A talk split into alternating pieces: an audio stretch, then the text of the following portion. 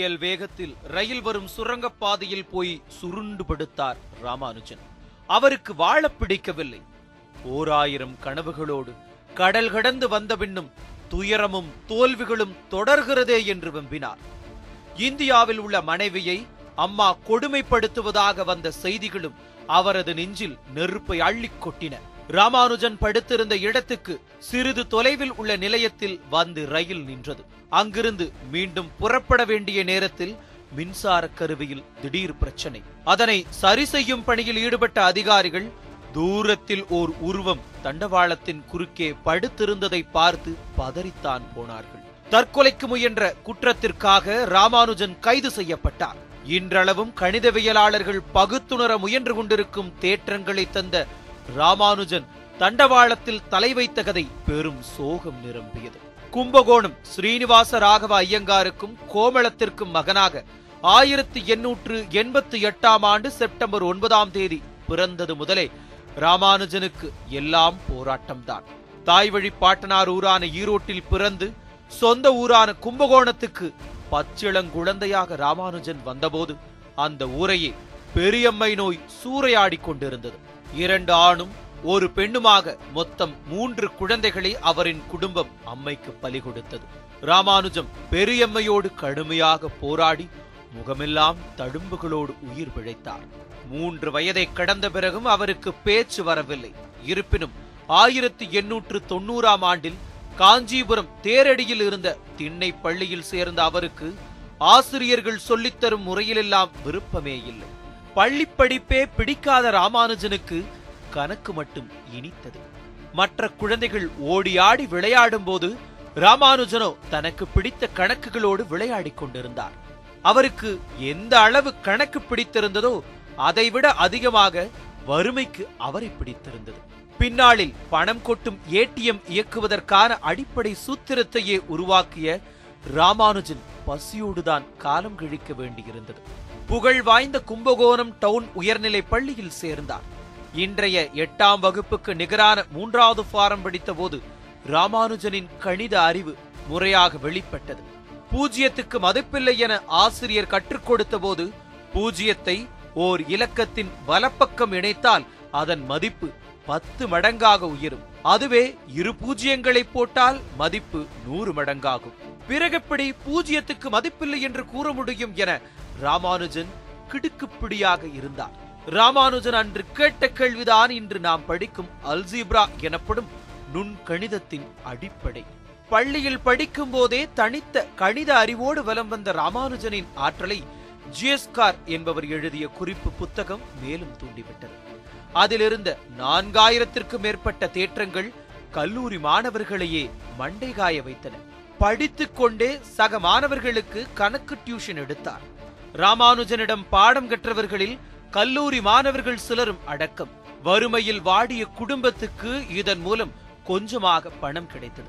அதைவிட கணக்கு சொல்லித் தருவதை அலாதி சுகமாக நினைத்தார் ராமானுஜன். கணிதத்தில் மட்டுமே பேரார்வம் இருந்தாலும் பற்களை கடித்துக்கொண்டு மற்ற பாடங்களையும் படித்து ஒரு வழியாக பள்ளி படிப்பை முடித்து கும்பகோணம் அரசு கலைக்கல்லூரியில் ஃபர்ஸ்ட் எக்ஸாமினேஷன் இன் ஆர்ட்ஸ் எனப்படும் எஃப்ஏவுக்கு சேர்ந்தார். ராமானுஜனுக்கு கல்லூரி படிப்புக்கான தேர்வுகள் பெரும் தலைவலியாக இருந்தன. கணக்கை தவிர எல்லாவற்றிலும் கோட்டை விட்டார். எஃப்ஏ முதலாண்டு இறுதித் தேர்வில் தோற்றதால் கஷ்டப்பட்டு தேர்வெழுதி வாங்கிய படிப்புதவித் தொகையும் நின்று போனது. படிப்பை சென்னை பச்சியப்பன் கல்லூரியில் தொடருவது என்று முடிவானது. ஆயிரத்து தொள்ளாயிரத்து ஆறாம் ஆண்டில் சென்னைக்கு வந்து படிப்பில் சேர்ந்தார். பச்சியப்பன் கல்லூரியில் கணிதத்துறையை உருவாக்கிய சிங்காரவேலு முதலியார் தலைமையில் ராமானுஜாச்சாரி போன்ற சிறந்த கணித பேராசிரியர்கள் பணியாற்றினர். தற்செயலாக ஒருமுறை ராமானுஜனின் கணித குறிப்புகளை பார்த்து வியந்த பேராசிரியர் அவரது புகழை பச்சியப்பன் கல்லூரி முழுக்க பரப்பினார்.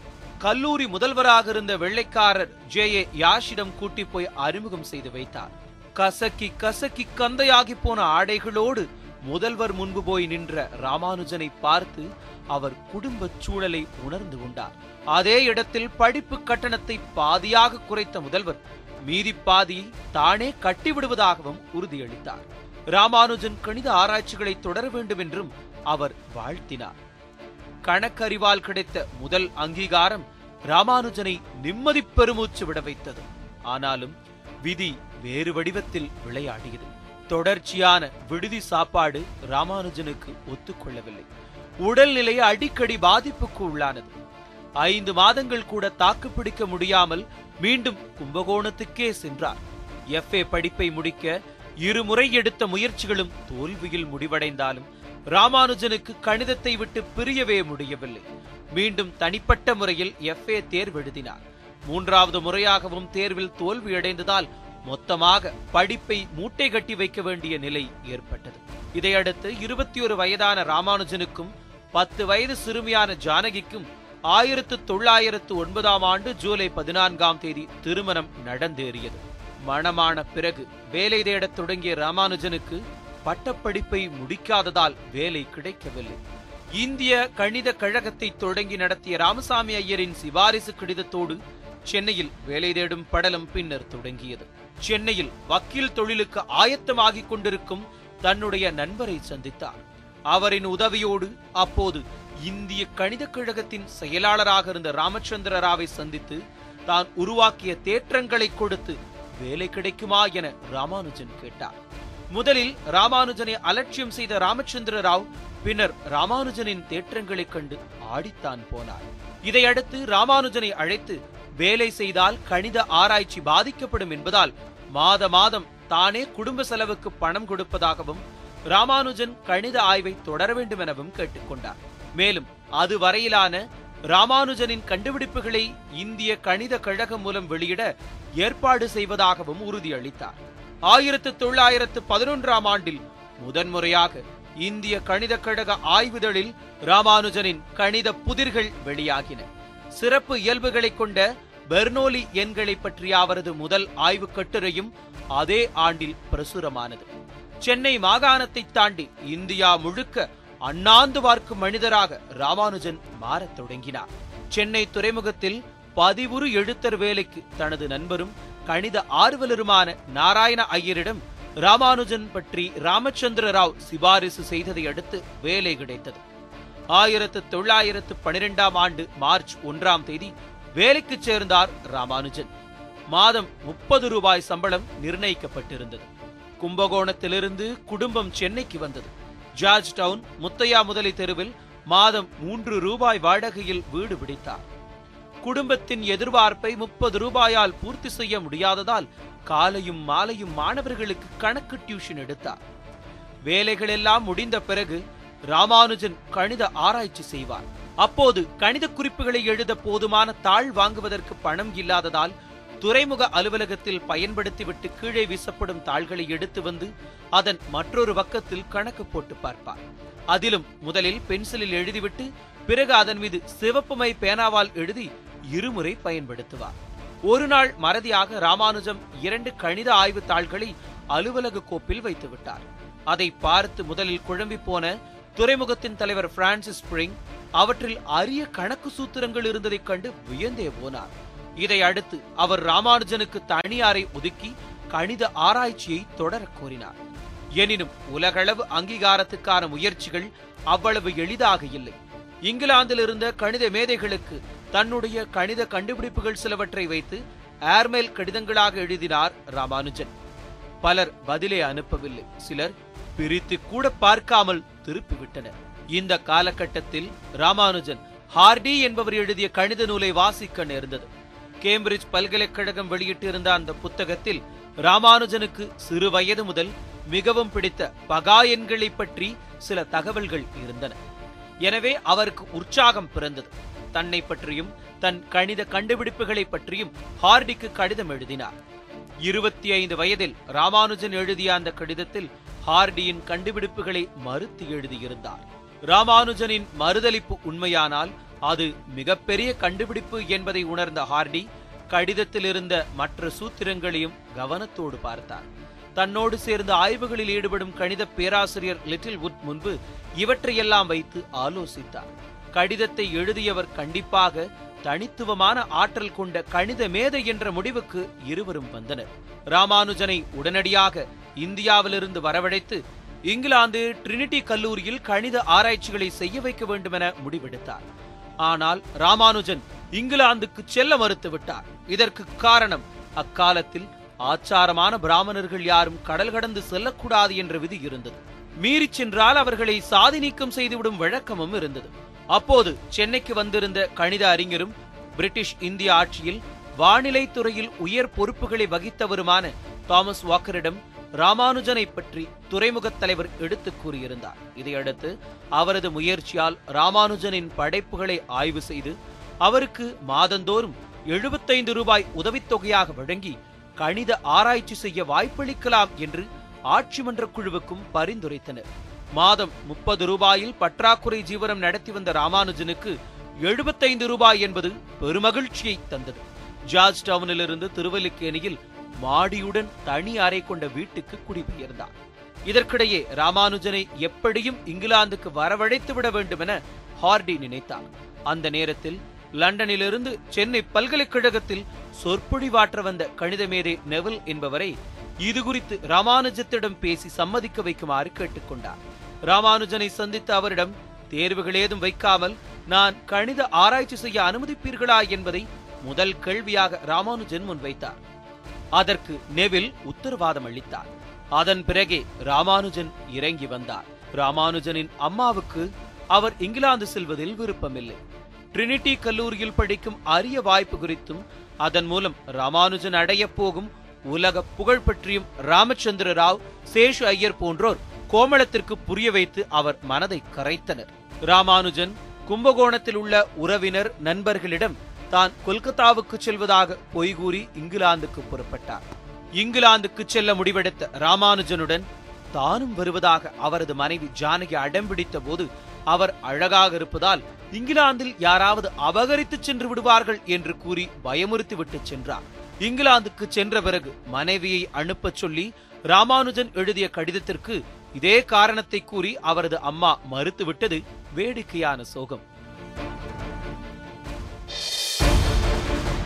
ஆயிரத்து தொள்ளாயிரத்து பதினான்காம் ஆண்டு மார்ச் பதினேழாம் தேதி இங்கிலாந்துக்கு செல்லும் எஸ் எஸ் நேவாசா கப்பலில் ராமானுஜனுக்கு பயணச்சீட்டு வாங்கப்பட்டது. மூன்று நாட்கள் முன்னதாகவே அம்மாவையும் மனைவியையும் கும்பகோணத்திற்கு அனுப்பி வைத்த ராமானுஜன் பயணத்திற்கு தயாரானார். முதல் வேலையாக உச்சி குடுமியையும் பஞ்சகச்சத்தையும் மாற்றி கோட் சுட் அணிந்தார். நெஞ்சமெல்லாம் கணக்குகளாகவும் நினைவெல்லாம் அவை பற்றிய கனவுகளாகவும் கப்பலேறிய ராமானுஜனுக்கு கடல் பயணம் கடுமையானதாகத்தான் இருந்தது. வாந்தியும் தூக்கமின்மையும் அவரை பாடாய்ப்படுத்தின. கப்பலில் இருந்த மருத்துவர் அளித்த சிகிச்சையில் குணமானார்.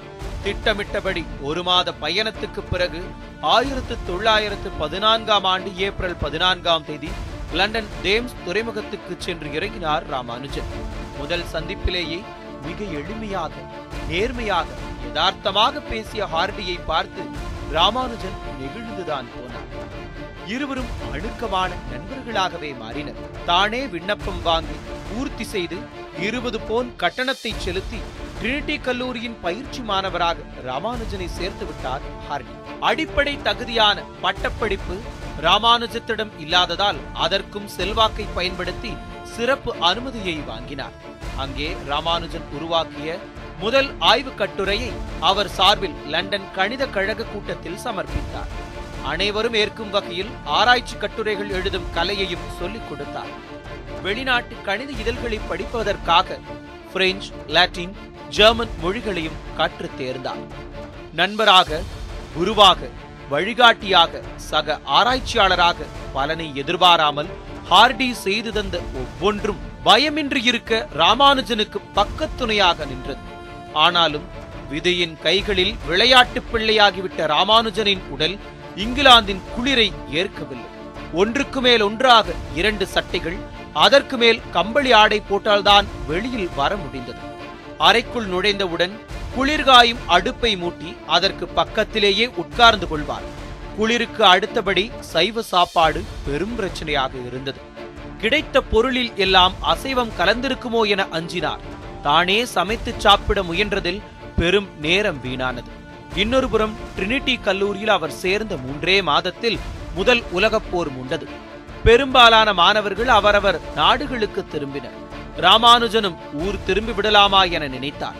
அதெல்லாம் தேவையில்லை கணிதத்தில் கவனத்தை செலுத்துங்கள் என ஹார்டி நம்பிக்கை விதைத்தார். அழுத்தம் கொடுத்த காரணிகளுக்கு மத்தியில் அமுத சுரவி போல கணித கண்டுபிடிப்புகளை நிகழ்த்தியபடி இருந்தார் ராமானுஜன்.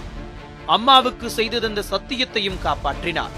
ஆங்கிலேய நண்பர்கள் வற்புறுத்தியும் மதுவை தொட மறுத்தார். அறைக்குள்ளே மரப்பெட்டியில் இஷ்ட தெய்வ படங்களை ஒட்டி வைத்து ஸ்லோகங்கள் சொல்லி வழிபட்டார். எந்த பெண்ணையும் ஏறெடுத்தும் பார்க்கவில்லை. கேளிக்கைகளுக்கு சென்றதுமில்லை.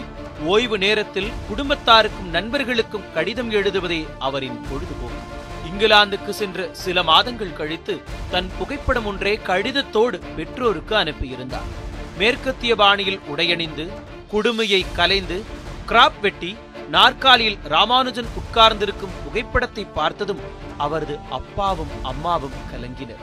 இந்த படத்தையும் சேர்த்து ராமானுஜனின் உண்மையான புகைப்படங்கள் நான்கு மட்டுமே இப்போது வரை இருக்கின்றன. இங்கிலாந்தில் படித்த மற்ற இந்திய மாணவர்களோடு எடுத்த படம் கேம்பிரிட்ஜில் பட்டம் வாங்கிய போது எடுத்த படம் கடைசியாக நோய்வாய்ப்பட்டு இந்தியா திரும்பும் பயண பத்திரத்திற்காக எடுத்த படம் ஆகியவையே மற்ற மூன்று புகைப்படங்கள். நாத்திகரான ஹார்டி ராமானுஜனின் இறை நம்பிக்கையையும் ஒழுக்கத்தையும் கண்டு வியந்தே போனார். கணித ஆராய்ச்சி கட்டுரையை வைத்து சிறப்பு வழிமுறையில் கேம்பிரிட்ஜ் பல்கலைக்கழகத்தில் அவருக்கு பிஏ பட்டம் வாங்கி கொடுத்தார். பத்து ஆண்டுகளுக்கு முன்பு எந்த பட்டத்தை பெற முடியாமல் இந்தியாவில் அலைந்து திரிந்தாரோ அதே பட்டம் ஒரே ஒரு கட்டுரையில் கிடைத்தது. இந்த நிலையில் ராமானுஜன் இங்கிலாந்தில் பெற்ற சிறப்புகளுக்கு பாராட்டும் விதமாக ட்ரினிட்டி கல்லூரி அவருக்கு வழங்கியதைப் போன்றே மாதம் மூன்றாயிரத்தி எழுநூற்று ஐம்பது ரூபாயை சென்னை பல்கலைக்கழகம் வழங்க முன்வந்தது. ஆனால் அதில் எழுநூற்று ஐம்பது ரூபாயை மட்டும் கும்பகோணத்தில் இருந்த குடும்பத்துக்கு வழங்கச் சொன்ன ராமானுஜன் மீதி தொகையை ஏழை மாணவர்களின் கல்விக்காக பயன்படுத்துமாறு கேட்டுக்கொண்டார். சென்னை பல்கலைக்கழகம் ராமானுஜன் குடும்பத்தாருக்கு வழங்கி வந்த தொகை நீட்டிக்கப்பட்டதோடு ஹார்டியின் முயற்சியில் இங்கிலாந்தில் சில உதவிகளும் அவருக்கு கிடைத்தன. கூடவே ராமானுஜனுக்கு எஃப்ஆர்எஸ் பட்டத்தையும் வாங்கி தந்துவிட வேண்டுமென ஹார்டி தீவிரமாக முயன்றார். உலகின் பல நாடுகளில் ஆங்கிலேய ஆட்சி இருந்த நிலையில் ஃபெலோ ஆஃப் ராயல் சொசைட்டி என்ற அந்த பட்டம் மிகப்பெரிய அங்கீகாரம்தான். பல்வேறு துறைகளில் அதீத நிபுணத்துவம் வாய்ந்தவர்களுக்கே எஃப்ஆர்எஸ் பட்டம் வழங்கப்படும். இந்த நேரத்தில்தான் ராமானுஜனுக்கு உடல் நலம் வெகுவாக பாதிக்கப்பட்டது. அலற வைத்த இருமலும் அடிவயிற்று வலியும் அவ்வப்போது புரட்டி எடுத்த காய்ச்சலும் ராமானுஜனை நிலைகுலைய வைத்தன. ஹார்டியும் பார்க்காத மருத்துவமில்லை.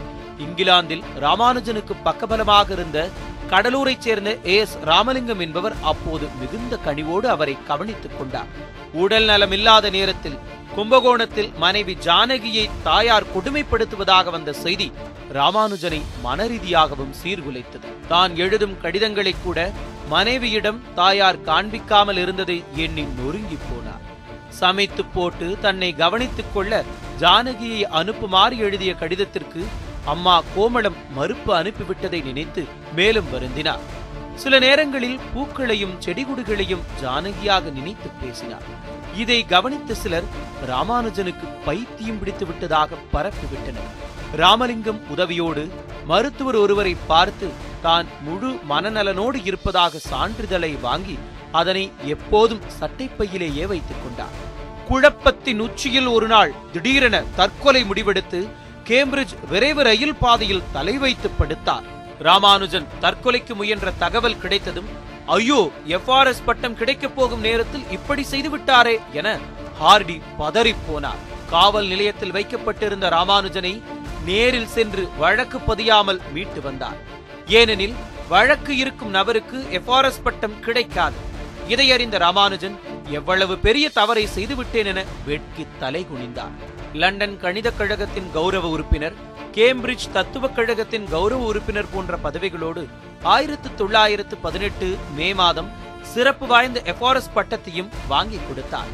முன்பு இந்தியாவிலிருந்து ராமானுஜன் அனுப்பிய கடிதங்களை திருப்பி அனுப்பிய கணித மேதைகள் பலரும் இந்த பட்டத்திற்காக அவரை பரிந்துரை செய்திருந்தனர். எஃப்ஆர்எஸ் பட்டம் பெற்ற இரண்டாவது இந்தியர் என்ற பெருமை கிடைத்த போது ராமானுஜன் மருத்துவமனையில் சிகிச்சை பெற்றுக் கொண்டிருந்தார். ஏறத்தாழ இருபத்தி மூன்று மாதங்கள் ஐந்து மருத்துவமனைகளில் சிகிச்சை பெற்ற ராமானுஜன் இந்தியா திரும்பி கொஞ்ச காலம் குடும்பத்தோடு இருந்து மருந்துகளை எடுத்துக்கொண்டால் குணமாகி விடுவார் என ஹார்டி நம்பினார். எஃப்ஆர்எஸ் பட்டம் வாங்கிவிட்டதால் ராமானுஜன் உலகளவில் பெறும் புகழை யாரும் தடுக்க முடியாது என்பதும் அவரது எண்ணம். மீண்டும் இங்கிலாந்துக்கு திரும்புவார் என்ற நம்பிக்கையோடு ட்ரினிட்டி கல்லூரியே திரண்டு ராமானுஜனுக்கு பிரியாவிடை கொடுத்தது. அதற்கு முன் எந்த ஒரு இந்தியருக்கும் இத்தகைய பாராட்டும் கௌரவமும் இங்கிலாந்தில் கிடைத்ததே இல்லை. குண்டான உருவத்தோடு கண்கள் முழுக்க ஒளியும் லட்சிய வெறியும் ஜொலிக்க இங்கிலாந்துக்கு சென்ற ராமானுஜன் அடையாளம் தெரியாத அளவுக்கு இழைத்து போய் ஆயிரத்து தொள்ளாயிரத்து பத்தொன்பதாம் ஆண்டு மார்ச் இருபத்தி ஏழாம் தேதி மும்பை துறைமுகம் வந்து சேர்ந்தார். அங்கிருந்தபடியே அவரை ராமேஸ்வரம் அழைத்துச் சென்று கடல் தாண்டி போனதற்கான பரிகாரங்களை செய்ய திட்டமிட்டிருந்த கோமளம் மகன் இருந்த கோலத்தை பார்த்து நேராக சென்னைக்கு அழைத்து வந்தார். சென்ட்ரல் ரயில் நிலையத்தில் கணித மேதை ஸ்ரீனிவாச ராமானுஜனே வருக வருக என பதாகைகள் மின்ன பெரிய மனிதர்கள் பூங்கொத்துகள் கொடுக்க வாழ்க முழக்கங்கள் ஒலிக்க ஆயிரத்து தொள்ளாயிரத்து பத்தொன்பது ஏப்ரல் இரண்டாம் தேதி சென்னை வந்திறங்கினார். அதற்குள்ளாக ராமானுஜனின் இந்திய வருகையை பற்றி பத்திரிகைகளில் பெருமையாக வெளியான செய்திகளின் வழியாக தாய் வீட்டிலிருந்த ஜானகிக்கு தகவல் தெரிந்தது. ஓடோடி வந்த மனைவியை பார்த்த பிறகே ராமானுஜன் நிம்மதி பெருமூச்சு விட்டார். உடல் நலம் குன்றி ராமானுஜன் வரும் செய்தி அறிந்து சென்னையில் அவர் தங்கி சிகிச்சை பெறுவதற்கான ஏற்பாடுகள் செய்யப்பட்டிருந்தன. ஆதிநாராயண செட்டியார் பங்களாவில் வைத்து டாக்டர் நஞ்சுண்டராவ் தனிப்பட்ட அன்போடு சிகிச்சை அளித்தார். அம்மாவும் மனைவியும் பார்த்து பார்த்து சமைத்து போட்டு கவனித்துக் கொண்டார்.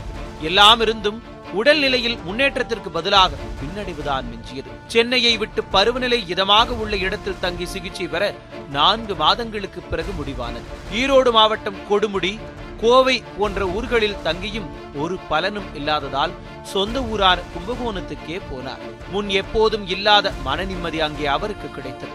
சலசலத்து ஓடிய காவிரி ஆறு சாரங்கபாணி பெருமாள் கோவில் மனதுக்கு பிடித்த பழைய நண்பர்கள் என இடமளித்த அம்சங்கள் ஏராளமாக இருந்தன. ஆனாலும் உடல்தான் ஒத்துழைக்கவில்லை.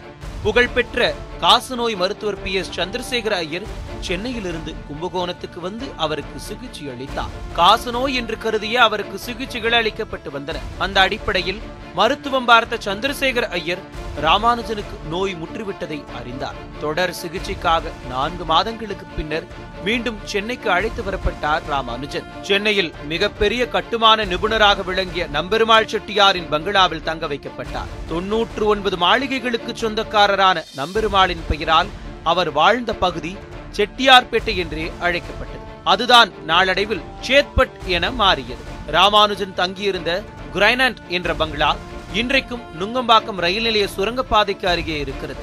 ராமானுஜனுக்கு பல முனைகளில் இருந்து பண உதவிகள் குவிந்தன.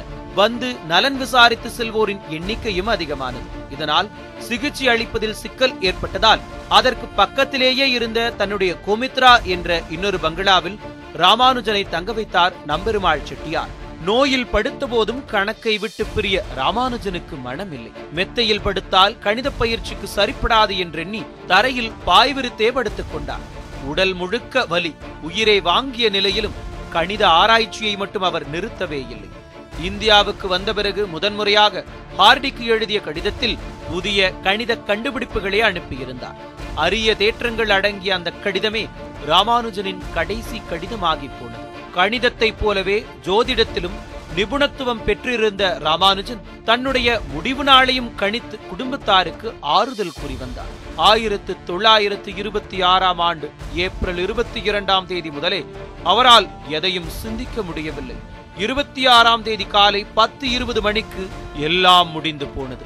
நூறு ஆண்டுகளை கடந்த பிறகும் கணித உலகம் நிரூபிக்க போராடி வரும் ஆயிரக்கணக்கான சூத்திரங்களை தந்த மேதை முப்பத்தி இரண்டு ஆண்டுகள் நான்கு மாதங்கள் நான்கு நாட்களோடு உலகை விட்டு பிரிந்தார்.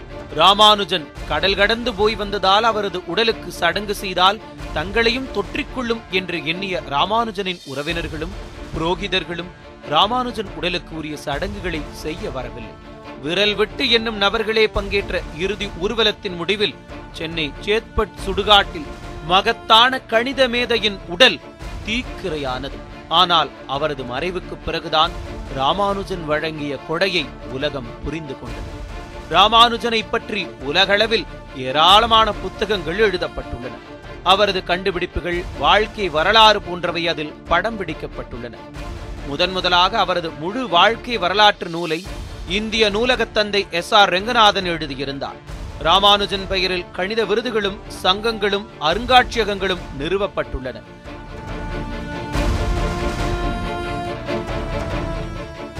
ராமானுஜன் படித்த பள்ளி பட்டம் பெற முடியாத கல்லூரி வேலை பார்த்த சென்னை துறைமுகம் என பல இடங்களில் அவரது சிலைகள் இருக்கின்றன. கும்பகோணத்தில் அவர் வாழ்ந்த வீடு தேசிய அருங்காட்சியகமாகி இருக்கிறது. அவரது பிறந்தநாள் இந்தியாவின் தேசிய கணித நாளாக கொண்டாடப்படுகிறது. கேம்பிரிட்ஜிலும் சென்னை பல்கலைக்கழகத்திலும் அவரது கணித குறிப்பேடுகள் போற்றி பாதுகாக்கப்படுகின்றன. அவரது வாழ்வை the man who knows infinity என்ற ஆங்கில படமும் ராமானுஜன் என்ற தமிழ் திரைப்படமும் வெளிவந்தது. தமிழில் முழு தொகுப்பான எண்களின் அன்பர் என்ற நூலை கணித பேராசிரியர் சிவராமன் எழுதியிருக்கிறார். கணித உலகம் இன்றும் ராமானுஜன் பெயரை உச்சரித்துக் கொண்டே இருக்கிறது. செய்திகளை உடனுக்குடன் தெரிந்து கொள்ள நியூஸ் செவன் தமிழ் பிரைம் யூடியூபை சப்ஸ்கிரைப் செய்யுங்க. மறக்காம கீழ இருக்க பெல் பட்டனை கிளிக் பண்ணுங்க.